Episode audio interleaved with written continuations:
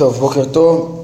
אנחנו בעזרת השם ממשיכים בפרק נ"ב, חלק א' מהמורה. הגענו לפסקה 12. זה קבוצת התארים הרביעית. אומר הרמב"ם, קבוצת התארים הרביעית היא תיאור הדבר ביחסו לזולתו, כגון ייחוסו לזמן או למקום או לפרט אחר. כן, כל עצם, כל פרט, אה, כשמדברים על פרט ספציפי, אז, אז ההגדרה שלו תלויה ב... גם כן, אה, היא תמיד, חלק מההגדרה שלו זה המיקום המדויק שלו בזמן, במקום, אה, בהקשר המדויק שהוא נמצא. כגון שתתאר את ראובן, שהוא אביו של פלוני, או שותפו של פלוני, או גר במקום פלוני, או שהיה בזמן פלוני. כן, זה אותו אדם, או אם מדברים על פרט, שוב, לא, פה לא מדברים על מהות האדם, מדברים על uh, פרט פלוני, אז הוא זה שבדיוק היה בזמן הזה, במקום הזה, השותף של זה, האבא של זה, הבן של זה, זה הוא, זה הפרט שמדברים עליו. ומה מיוחד בקבוצה הזאת? אומר הרמב"ם, קבוצה הזו של תארים אינה מחייבת ריבוי ולא שינוי בעצם הדבר המתואר. זאת אומרת, זה ש... ושונה מתארי האיכות שדיברנו עליהם בקבוצה השלישית, שם כל, כל איכות, ש... כל איכות היא דבר נוסף על העצמות. ואם אדם ייחס הרבה איכויות, הרבה תארים חיוביים לדבר, אז בעצם הוא הופך אותו למורכב, גם מתכונה כזאת וגם מאיכות כזאת וגם כזאת וגם כזאת. כאן מדברים על דבר אחד ומדברים על היחסים בינו לבין דברים אחרים. זה שיש הרבה יחסים זה לא מדבר עליו בכלל, זה לא משנה אותו, כן? אה, משום שאותו ראובן, אותו ראובן שנרמז אליו, הוא שותפו של שמעון ואביו של לוי ואדוניו של יהודה, כן, העבד שלו, וחברו של ראובן, וגר בבית שהוא כזה, בבית שהוא כזה וכזה, ונולד בשנת כך וכך. כל התיאורים האלה לא שינינו את ראובן בזה שהבנו את היחס שלו בין כל אה, שאר הדברים שבמעטפת שסביבו. מכל הבחינות של זמן ומקום ויחסים לאחרים וכדומה. אז אה, כאילו מהבחינה הזאת שזה לא מרבה בעצמות זה כבר אה, כן, לא מתאר בדיוק את העצמות אלא רק את היחס שלה לדברים אחרים אז זה כבר יותר מופשט ויותר טוב מה הקבוצה הקודמת, אבל אומר, אה, כן, הרמב"ם אומר, ענייני היחס האלה אינם עצמותו של אה, הדבר, ולא דבר בעצמותו כמו האיכויות, ובמחשבה ראשונית נראה לכאורה שאפשר לתאר את האל יתעלה במין זה של תארים. כן, לכאורה, כי, כי לא, מת, לא מדברים עליו, לא הוספנו לו תכונות.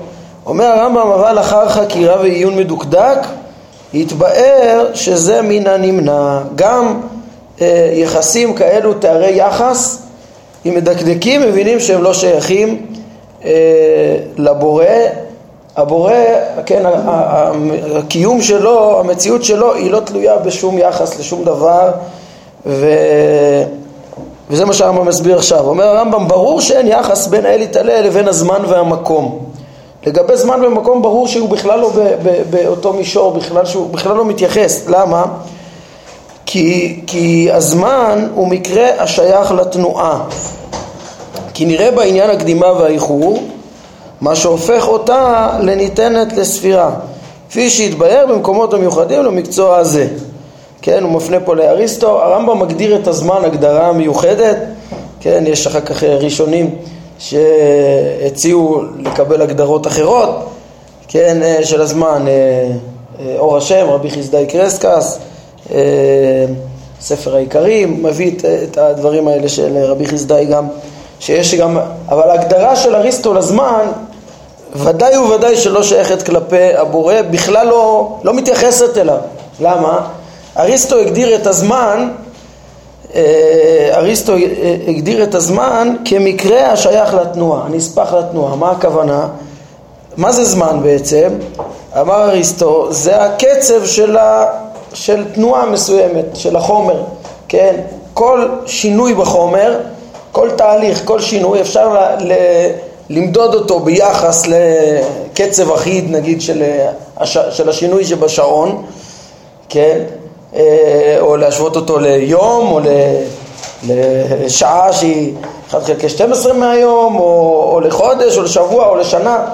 אפשר להשוות כמה זמן לקח התהליך, היינו כמה, אותו תהליך של שינוי, אה, אם נשווה אותו לקצב של אה, סיבוב, הסיבוב היומי וכדומה, כן, מה, מה, מה היחסים ביניהם. בעצם, כן, הוא התייחס, ל... אריסטו התייחס לזמן לא כאיזה מציאות, זה לא מציאות, זה פשוט מעקב אחרי השינויים והתנועות שבחומר, אחרי הקצב שלהם. אז אה, מי, מי נמצא תחת הזמן? רק דברים חומריים, רק דברים גשמיים, דברים פיזיים חומריים, הם משתנים ויש בהם תהליכים ואפשר למדוד את התהליכים האלה, וזה הזמן, כן? אבל מי שהוא אה, ברא את החומר והוא לא חומרי, הוא בכלל לא תחת הזמן. אי אפשר להגיד שהוא בזמן מסוים, ואפילו לא נכון להגיד שהוא אה, כאילו הוא קיים כל הזמן. הוא בכלל לא בזמן, כן? ככה הספר העיקרי מנסח את, ה, את העיקר הזה, את השורש הזה ש, של עיקר מציאות השם, שאין לו התעלות בזמן. הוא לא תלוי בזמן בכלל, הוא יצר את החומר שקיים במציאות של זמן והוא לא, לא שייך בזה. ואותו דבר וכל שכן זה גם ב, אה, במקום. התנועה היא מהדברים השייכים לגופים ואין יתעלה הגוף. על כן אין יחס בינו לבין הזמן וכן אין יחס בינו לבין המקום. כן, כמו שהרחבנו בחטיבה של הפרקים מח' עד כ"ח, שכל התנועות שמיוחסות כאילו להשם אה, בכוונה, כלשון בני אדם, הרב מסביר שם בסוף החטיבה, אה, תמיד הן לא שייכות באמת להשם, הן אה, תיאורים של השגחה או סילוק השגחה או הופעה של איזה אור, אור נברא שנע במרחב או רק בדמיון, במראה הנבואה וכדומה. ולא שייך לו, הוא לא במקום, הוא בכלל לא, כן, המכנה המשותף של כל הפרקים שם זה להבין שהשם באמת לא במקום ולא שייך לתאר אותו בתיאורים האלה, אלא בהשאלות, או כן, לפעמים המשמעויות של המילים, עלייה, ירידה, תנועה, היא בכלל התגלות, השגה שכלית ו, ו, ו, ו, וכדומה, השגחה, היעדר השגחה. אז, אבל שם למדנו כדבר פשוט, הרמב"ם סיים שם את התארים, פשוט שהבורא לא נמצא במקום. השם ברא את החומר שנמצא במקום, ו... והוא לא נמצא במקום. כן, יש בה, אנחנו עוד נראה בהמשך, נראה לי בפרק ע', שהוא יביא את, אה, הוא מקומו של עולם ואין עולם מקומו, כמו שמדרש רבא אומר, מופיע גם בספר יצירה.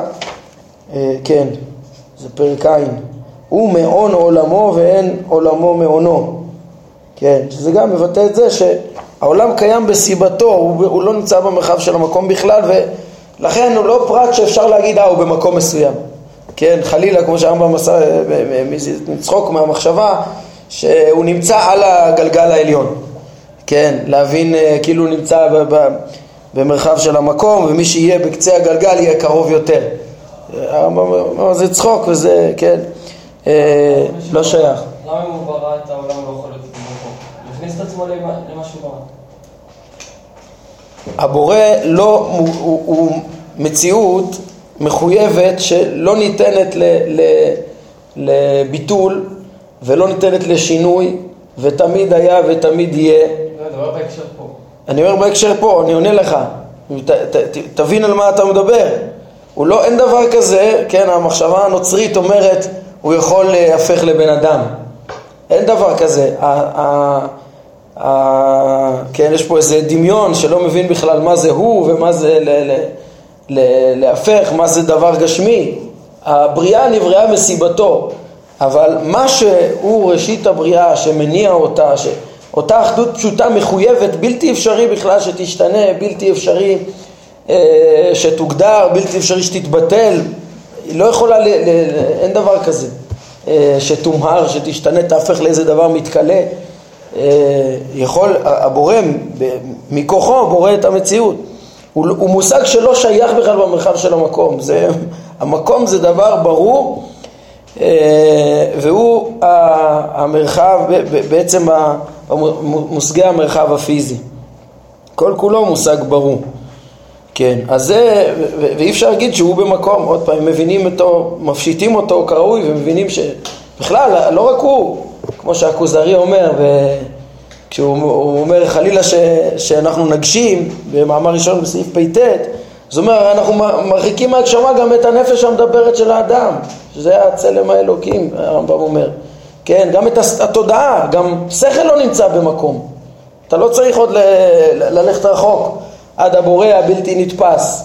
כן, יש ברואים, אנחנו מרחיקים מהגשמה רבים מברואה, השכלים הנבדלים, מציאות השכל, הנקנה של האדם, הדעות, אפשר למדוד אותם באיזה מקום?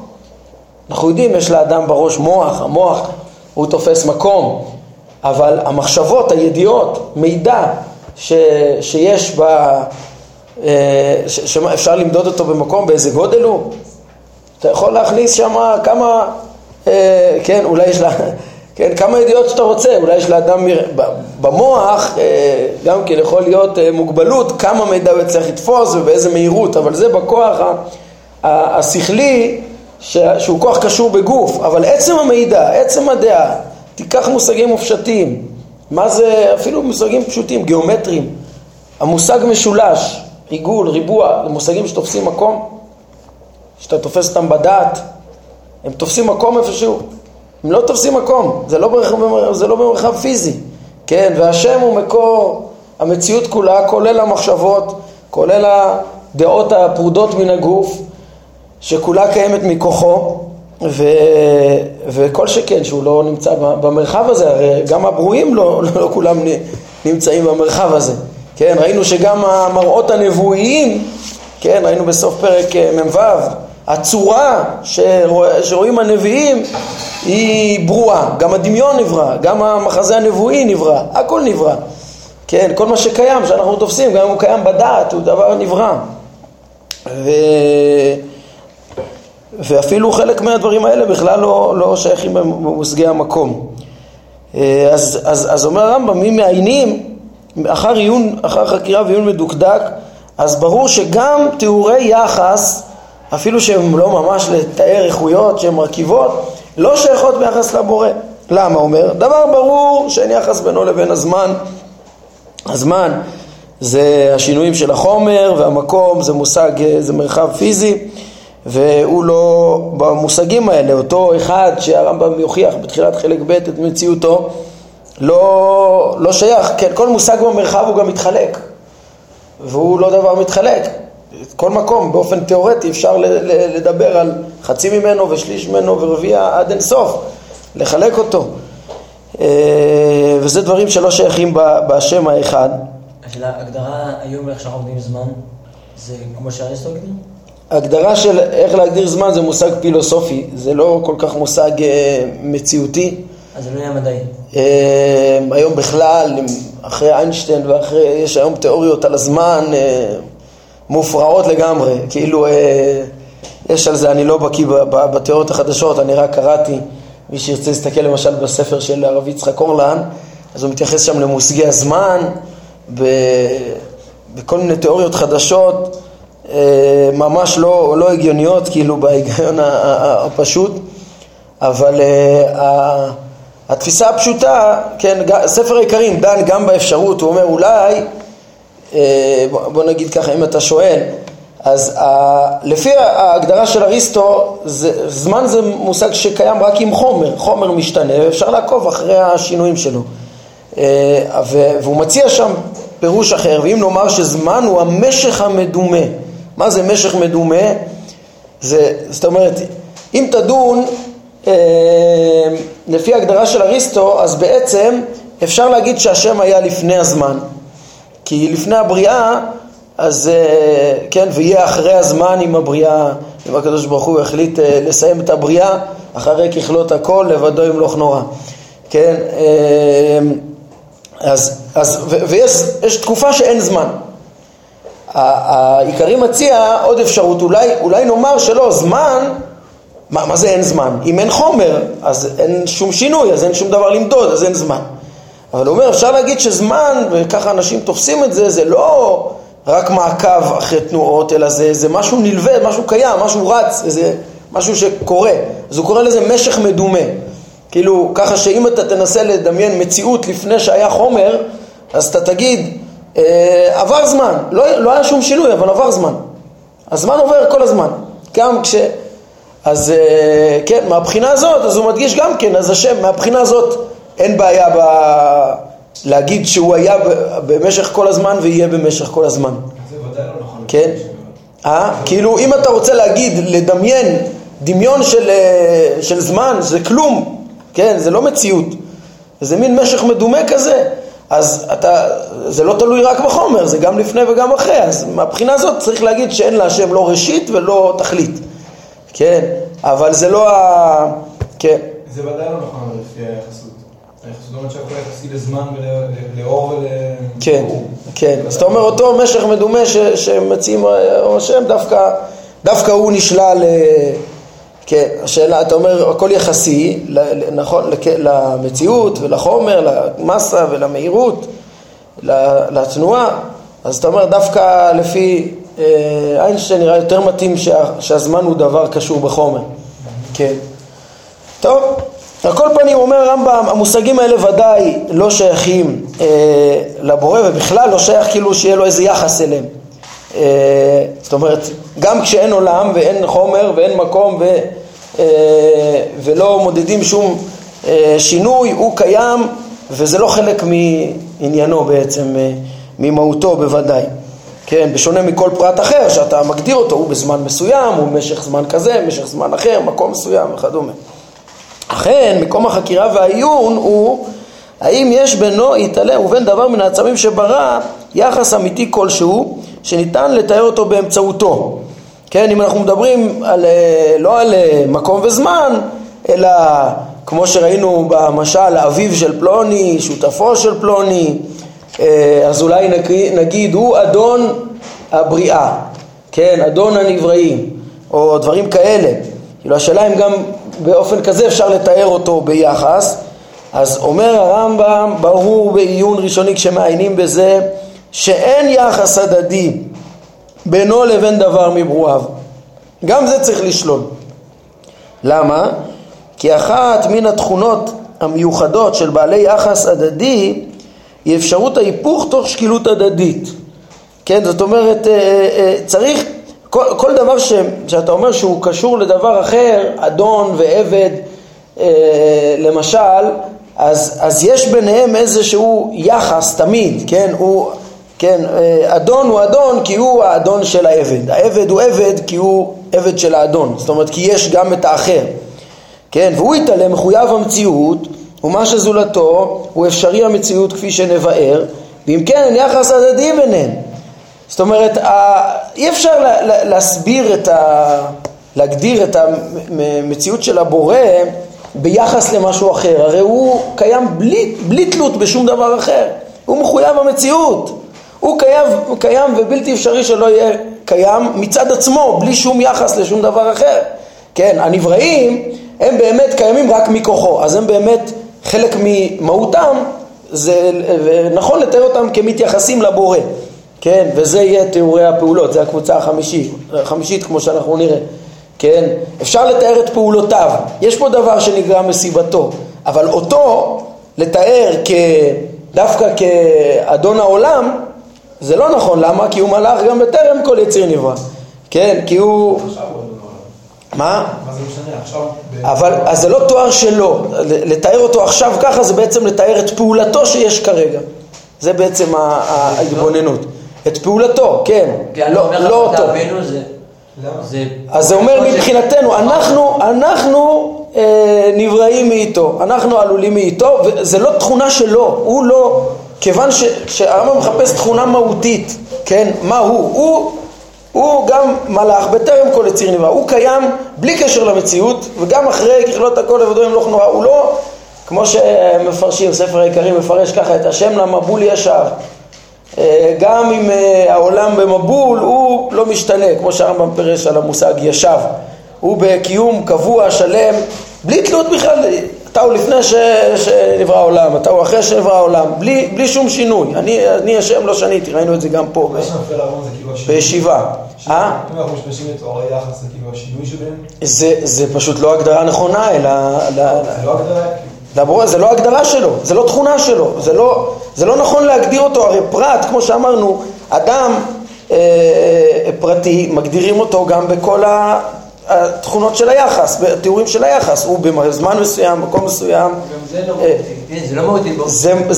זה לא מהותי באדם, במין האנושי, כן, המין האנושי, הגדרת המין האנושי זה בעל חיים הוגה, כמו שאמרו פה, חיים מדבר, כן, וכל, וכל האיכויות הם, אה, הם אה, דברים לא מהותיים, אבל אם אתה לא עוסק עכשיו במין, אתה מתעסק בפרט, אדם פלוני, אדם פלוני יש לו תכונות, נכון, יש לו תכונות לא מהותיות, אבל, אבל אם אתה רוצה להתייחס לאותו אדם, אז הוא היה בזמן מסוים, במקום מסוים, בן של פלוני, אביו של אלמוני, כל הדברים האלה מייחדות את אותו אדם. אם לא תתאר אותו כאביו של פלוני, לא הכרת את אותו אדם כאב, הוא גם היה אב.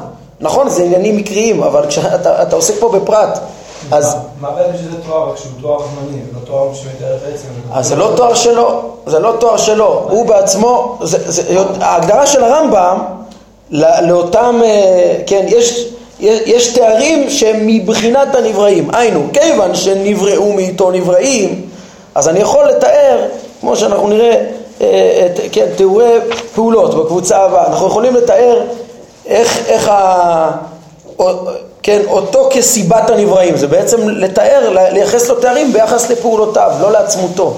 כאן אנחנו מדברים, האם יש יחס עצמי ש, ש, שאפשר להגיד? לא.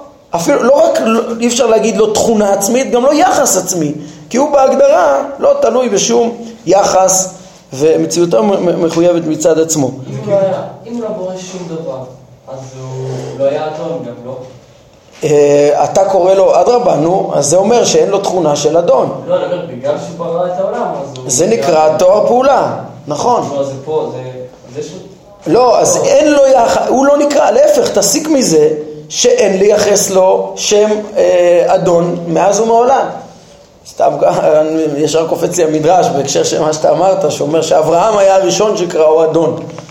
כן, עד שבא אברהם, בתקופתו, יש גם אה, אדון אה, מלכי צדק, מלך שלם, אה, יש בזמן אברהם התחילו לקרוא להשם אדון. זה, זה לא משהו שמאז ומעולם היה, זה לא תכונה עצמית לו. כן, זה תואר נכון, בתור תואר של פעולה. בתור תואר פעולה, בדיוק. זה הקבוצה החמישית שהרמב"ם אומר זה הדבר היחיד שאפשר לתאר לו. למה? אבל לא, לא, לא שום תואר עצמי ואפילו לא יחס, לעצמות אין גם יחס. זה... זה החידוש של התארים האלה. למה זה לא יחס? אם הוא אדון, למה זה לא יחס? עוד פעם, זה לא יחס שהוא עצמי לאלוה. האלוה הוא, הוא דבר שעומד בעצמו בלי שום יחס לשום דבר. כן, בפועל, במציאות הזמנית שלנו, אז ה, ה, יש פה עולם שנברא בסיבתו, כן, והוא עלול לו והוא, והוא אדונו, כן, אבל אנחנו קוראים לו ככה רק מצד העולם, לא מצד היחס של, שיש יחס בינו עצמו ל, ל, לעולם. נקודה דקה, אבל בואו בוא נתקדם, אולי נראה, אולי לרמב"ם יהיה פה עוד כמה דברים שיעזרו להבין את הדברים, כן? אה, אומר הרמב"ם, אז אצל הבורא אין יחס אה, הדדי בינו לבין המציאות, אך האם יש אה, ביניהם יחס כלשהו? הרי זה דבר שחושבים שהוא אפשרי ואין הדבר כן. או, זה, יש פה שני שלבים, אני מבין מהלשון של הרמב"ם. בעיון ראשוני, ברור שאין יחס הדדי בינו לבין אה, דבר מברואיו, כאילו אה, ש, כמו שאדון לא יהיה אדון לא, בלי שיהיה לו אה, עם, לא, הוא לא תלוי במציאות, זה פשוט. אבל אפילו לא יחס כלשהו הרמב"ם רוצה לשלול. זה בעיון ראשוני, ברור שאין יחס הדדי של תלות, אבל יותר מזה, אין שום יחס, רוצה הרמב"ם להגיד. למה? הרי אין להעלות על הדעת יחס בין השכל לבין הצבע. הוא קצת מראה לנו מה זה שדברים יש ביניהם אה, יחס ואיזה דברים אין ביניהם יחס. אה, ואז נבין איך שלא שייך יחס באמת אפילו לא כלשהו אה, בין העצמות האלוקית למציאות. אלא כמו שנלמד מצד הפעולות, שזה יהיה, נראה בהמשך, כן?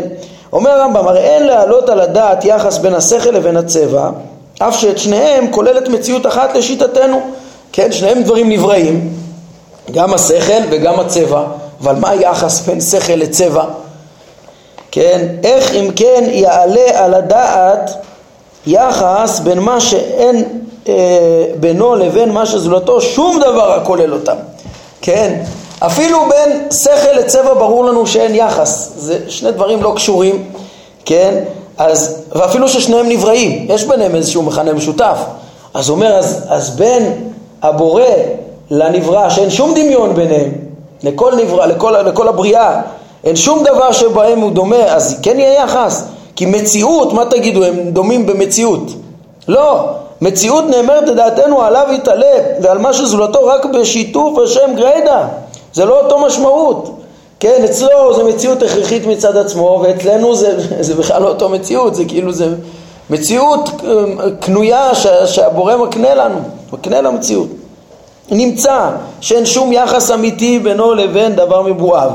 כי הוא מסביר יותר, כי היחס נמצא תמיד בהכרח רק בין שני דברים הכלולים באותה תת קטגוריה, במין קרוב, הם ממש צריכים להיות קרובים כדי להבין את היחס ביניהם, כן? אבל אם הם כלולים בסוג אחד, שזה תת קטגוריות שונות, אין, אין יחס ביניהם. אם זה כבר לא ממש אותו תת קטגוריה, אלא, אלא אה, תת קטגוריות שונות, אין יחס ביניהם. לכן אין אומרים הדמימות הזו עזה יותר מן הירקרקות הזו.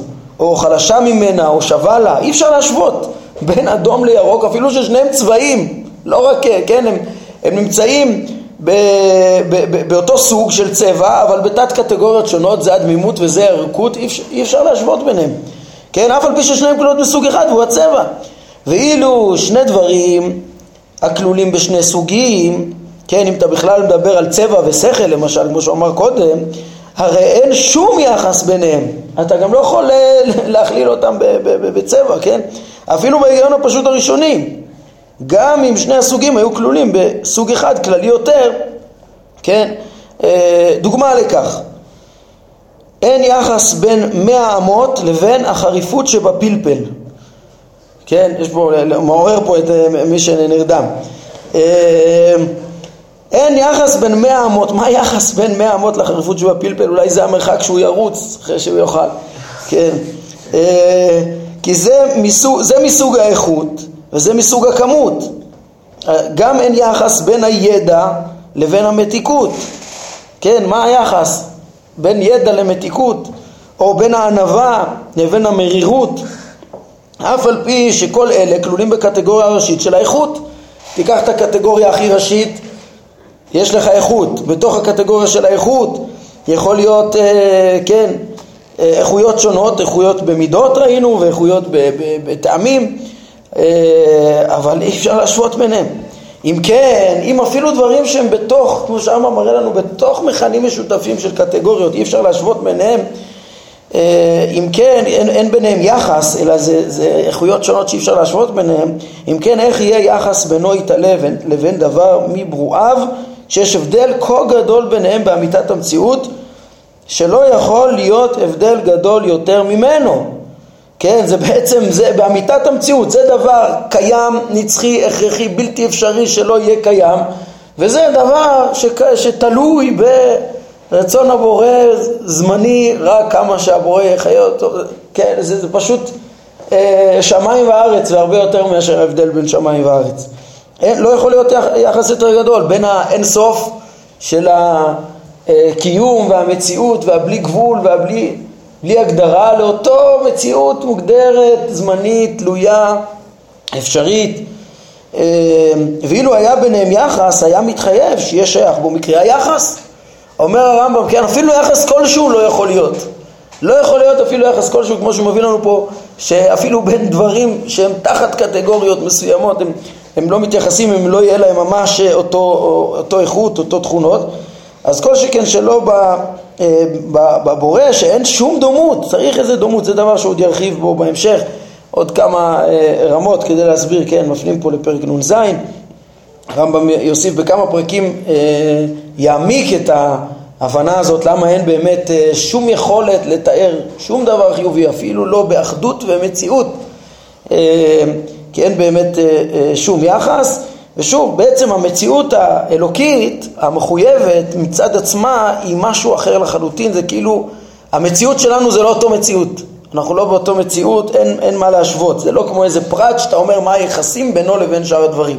הוא היה קודם שהיה העולם, כמו שאמרנו, ולא תלוי במציאותו, גם לא בהווה ולא בעתיד ולא בעבר. אה, ואף שאין הוא מקרה בעצמותו יתעלה, נכון שהוא כאילו, הרמב"ם בעצם אומר, שים לב, בעצם גם יחס זה מקרה, כן? דבר, אה, אה, בעצם דבר נוסף על העצמות זה היחסים שלה לדברים אחרים, ו, ואפילו שזה לא מקרה בעצם הדבר, אלא רק ביחס שלו לדברים אחרים, הרי הוא בכל אופן מקרה כלשהו ואינו קיים אצל הבורא. על כן, מצד האמת, מה? אתה יכול להסביר קצת הביניהם את הנקודה? אילו היה ביניהם יחס, היה מתחייב שיש שייך בו מקרה היחס. זאת אומרת, אם היה יחס בין הבריאה לבורא, כמו שכל דבר שיש לו יחס, כן, אה, אה, בעצם זה דורש איזה דמיון מסוים כדי שיהיה יחס, כן? פלוני הוא האבא של אלמוני והבן של אה, אלמוני, כי הם בני אדם, וזה הוליד את זה, והם דומים והם שותפים. וחייב להיות דמיון, אפשר, ראינו, אפשר להשוות ירוק לירוק, כמה הוא חזק, כמה הוא חלש, ואדום לאדום, אבל אפילו לא אדום לירוק, ובטח לא שצבע לטעם, או למרחק, או לכמות, או לשכל, או לדברים כאלה, כן? צריך איזה דמיון, צריך איזה מכנה משותף בשביל שיהיה, אה, בשביל שיהיה השוואה, בשביל שנאמר שיש יחס. וכיוון שכן, בין כל הברואים אתה עוד אומר יש איזה מכנה משותף, הם ברואים, כן, כולם אה, בעלי מציאות אפשרית, כן, מכוח הבורא, אבל, אבל בין הבורא לנברא אין שום מכנה משותף, אין שום דומות ואי אפשר, שאין איזה, כי אם יהיה איזה, איזה יחס, זאת אומרת שיש איזה מקרה שמבחינה מסוימת יש דומות, אבל אותו אין, אין, אין דבר כזה. ולכן אה, אומר הרמב"ם על כן מצד האמת לא תימלט, כן, לא תוכל להציל את, את, את עצמך אה, אה, מייחוס תואר חיובי לו, אפילו מצד היחס. זאת אומרת, אפילו בצד היחס אי אפשר, כן, לא תימלט מהבעיה של ייחוס תואר חיובי שהוא לא נכון ביחס לבורא. מכל מקום, הוא התואר הראוי לתאר בו את האלוה בחוסר הקפדה. אם, אם משהו לא מדייקים, אז עדיף לדי... לא לדייק בסוג הזה של, ה... של התיאור, למה? כי הוא מחייב ריבוי, כי אין הוא מחייב ריבוי דברים קדומים ואינו מחייב שינוי בעצמותו יתעלה כאשר השתנו המיוחסים, כן? זאת אומרת, אם אה, אה, אה, בשונה מה, מהתיאורים של האיכות, אז התואר של היחס שהוא לא בא לתאר את העצמות כפי שהיא, אז, אה, אז בעצם היא לא באה, זה לא מחייב ריבוי ולא שינוי.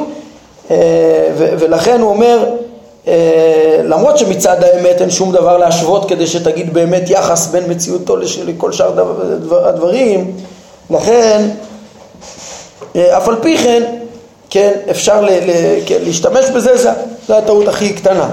וזה לעומת, אני בזריזות רק נסיים את, את הפרק שנוכל בפעם הבאה ללמוד את אה, הפרק הבא.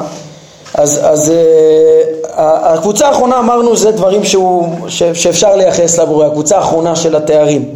ומה היא? הרי אי אפשר לייחס לו תארים חיוביים. הקבוצה החמישית של תוארי החיוב היא כשהדבר מתואר על ידי פועלו, מה שהוא פעל, הפעולה. מתארים שבעצם פעולה באה מאיתו.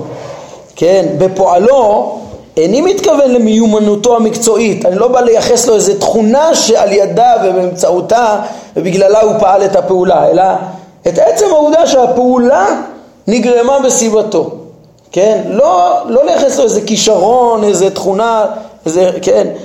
אה, איני מתכוון למיומנותו המקצועית כפי שתאמר הנגר או הנפח, כן? שיש לו אה, כישרונות כאלה, אה, חוכמה כזאת כן, כי אלה הם ממין האיכות, כפי שציינו. זה, זה להוסיף לו איכויות נוספות על העצמות. אלא כוונתי, כן, בקבוצה השלישית שלמדנו, אלא כוונתי בפועלו, הפעולה שהוא פועל, כן, אפשר לתאר את הפעולה שנפעלה מאיתו בעצם. כפי שתאמר, ראובן הוא שסיטט את השער הזה, הוא בנה את החומה ההיא והרג את הבגד הזה. כן, זאת אומרת הבגד הזה, על ידי מי נהרג? החומה, על ידי מי נבנית? אה, השער, על ידי מי סוטט? זה על ידי ראובן, כן? לא באתי לתאר מהו ראובן ומה הכישרונות שלו ואיך הוא עשה את זה ובאיזה כלים, אלא פשוט שזה נעשה בסיבתו. מין זה של תארים רחוק מעצם הדבר המיוחס, כן? הוא בכלל לא אומר על מהו הדבר המיוחס, ולכן ניתן לתאר בו את האל יתעלה. לאחר שתדע, כן, יש עוד דבר שצריך לדעת, שהפעולות השונות אינן מחייבות שתעשינה על ידי עניינים שונים בעצמו של הפועל, כפי שיבואר בפרק הבא. זאת אומרת, עוד דבר שצריך לדעת זה שיכול להיות מציאות אחת, ראשית אחת, שממנה נובעות פעולות שונות. כן, אז אחרי שתבין את זה, שגם מדבר אחד יכול לנבוע דברים שונים, וכל המציאות כולה יכולה, עם כל השינויים שבה, כל הריבוי שבה, יכול לנבוע מפועל אחד, יכולה, כן, לצאת אל הפועל מפועל אחד, פעולות שונות יכולות לצאת פועל אחד בלי שהוא יהיה, שיהיה בו ריבוי ושינוי, כן, אז לא יהיה בעיה בעצם אה, ממילא, אחרי שמבינים את זה, אין בעיה לייחס את הפעולות השונות שכולם נפעלו מאיתו, כי אתה לא מתאר אותו ואתה לא טוען שהוא פעל בכוחות שונים ובתכונות שונות וכדומה. אלא כל הפעולות השונות שלו יתעלן על ידי עצמו ולא על ידי עניין נוסף על עצמו, כפי שביארנו בפרק אה, מ"ו, כן, הוא שם אמר שזה שמתואר כאילו חושים במקרא זה כלשון בני אדם, כן, לייחס לו את הפעולות שלא יחשבו שהוא לא פועל. אבל לא שהוא באמצעותם פועל, הוא לא משיג באמצעות חושים ולא באמצעות כלים.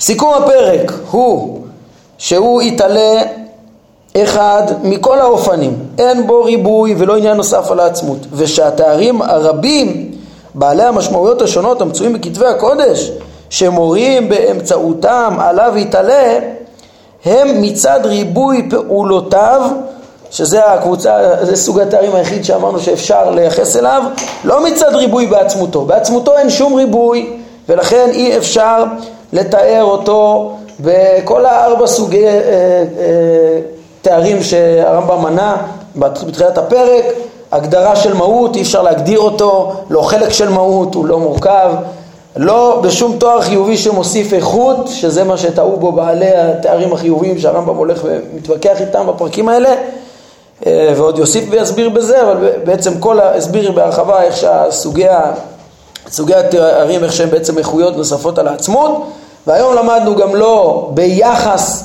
קבוע, כי אין לו איזה דמיון, איזה, הוא לא בר השוואה לשום דבר כדי שיהיה איזה יחס כלשהו אה, בינו לבין זולתו, ורק את פעולותיו כן אפשר לתאר, שזה לא מתאר את עצמו. לכן הוא אומר, את, התארים הרבים שהוא מתואר בכתבי הקודש, הוא אומר זה בעיקר אה, תארי פעולות, כן? שבעצם מתארים מה בא בסיבתו ולא, ולא אותו בעצמו, וחלקם נועדו להורות על, להורות על שלמותו לפי מה שאנחנו חושבים לשלמות, לפי מה שאנחנו חושבים לשלמות כמו שביארנו בפרקים של דיברה תורה כלשון בני אדם, כ"ו, מ"ו עד מ"ט, כן, ש, שבעצם לפעמים זה, זה רק בא לשדר שהוא, כן, חי אה, מצוי וכדומה, שגם אם זה לא בא לתאר איזה אה, פעולה, זה בא בלשון בני אדם ללמד על מציאותו, אבל זה בחוסר הקפדה בעצם, אה, או מי שילמד מורה נבוכים ידע את המשמעות המדויקת שהשלמים צריכים להבין מזה וה, ושהמשמעות שנאמרת בלשון בני אדם היא לצורך כפי שהם יכולים לקבל. באשר לשאלה האם אפשר שהעצמות האחת הפשוטה שאין בה ריבוי תפעל פעולות שונות שזה גם הנחה שצריך להבין, כן, איך אפשר לייחס לו תארים, תארי פעולות שונות, אה, כמו שהרמב"ם אמר, דבר זה יבואר בפרק הבא על ידי דוגמאות. זאת אומרת, בפרק הבא נלמד איך שפעולות שונות לא מחייבות אה, ריבוי בעצמות. כן, טוב, אז זה אה, חמשת הקבוצות של התארים, והרמב"ם לימד אותנו איך שאין בהם שום תיאור חיובי להשם. אה, אלא רק אפשר, כמו בקבוצה החמישית, לתאר את פעולותיו. נעמוד כאן להיום. ברוך אדוני לעולם, אמן ואמן.